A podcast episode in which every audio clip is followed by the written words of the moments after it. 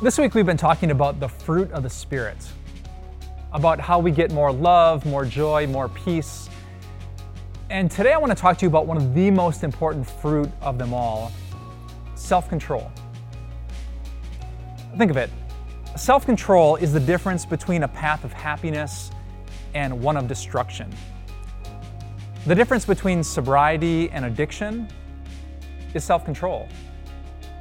The difference between a person who is up to their neck and worse in financial debt and someone who said no to impulse purchases and has a nest egg of savings is self-control. The relationship with plenty of selflessness and service compared to one that's been corrupted and gotten toxic by selfishness and sin, that's self-control.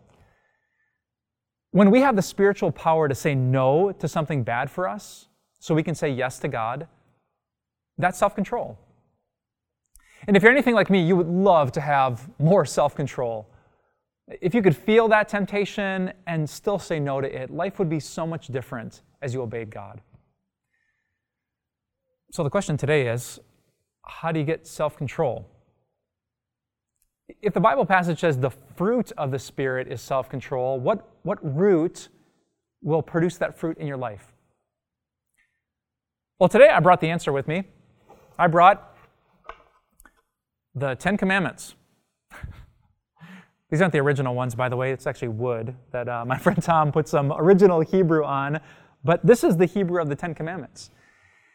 And if you think about it, the Ten Commandments require massive amounts of self-control. If you're not going to worship any other god, if you're not going to lie or gossip about your neighbor, if you're not going to commit adultery, if you're going to honor your father and mother despite their imperfections, it's going to take a ton of self-control. So how do you get it? Here's my answer. In the original Hebrew, right here is the first commandment. You shall have no other gods. Which kind of makes you wonder, well, what's this? If this is where the Ten Commandments start, what did God say before that? Well, what he said before that was the key to self-control. I would say to you that this root produces this fruit. Let me translate for you. It says, "And God spoke all of these words, saying, I am the Lord your God, the one who brought you up out of the land of Egypt, out of the house of slavery."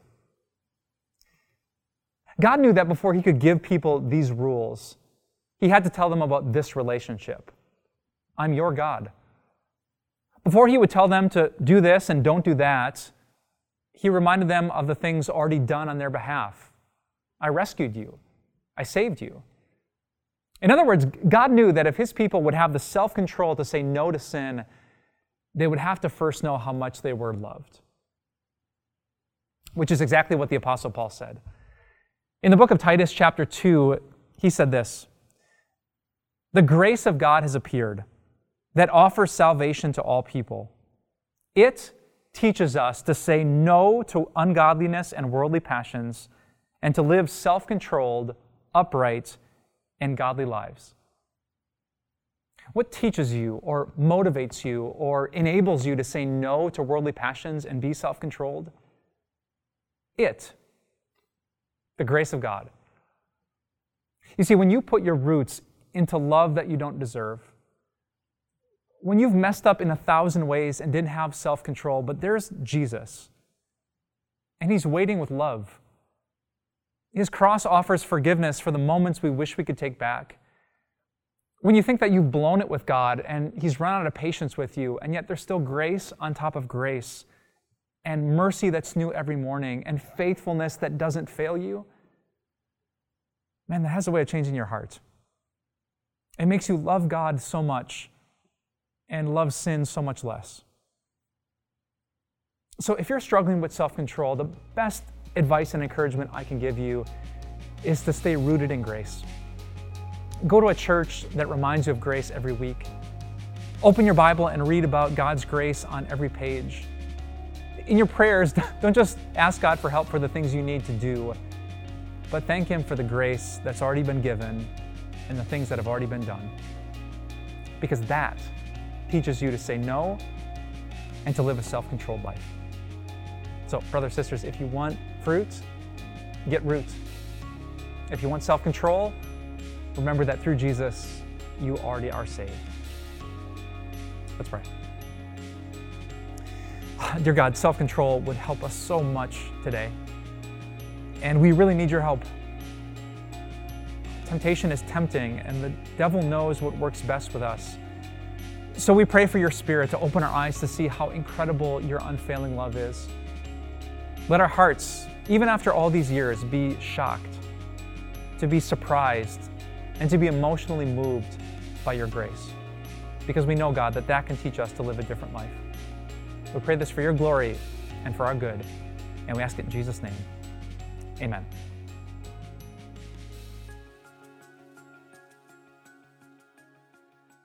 Hey, what's up, everyone? Pastor Mike here from Time of Grace. Thanks so much for checking out this podcast. We certainly would love this message to reach more and more people. So if you wouldn't mind rating and reviewing this podcast, it would bring it to more people's eyes, and we pray this message into more people's hearts. Thanks for your support, and we'll talk to you soon.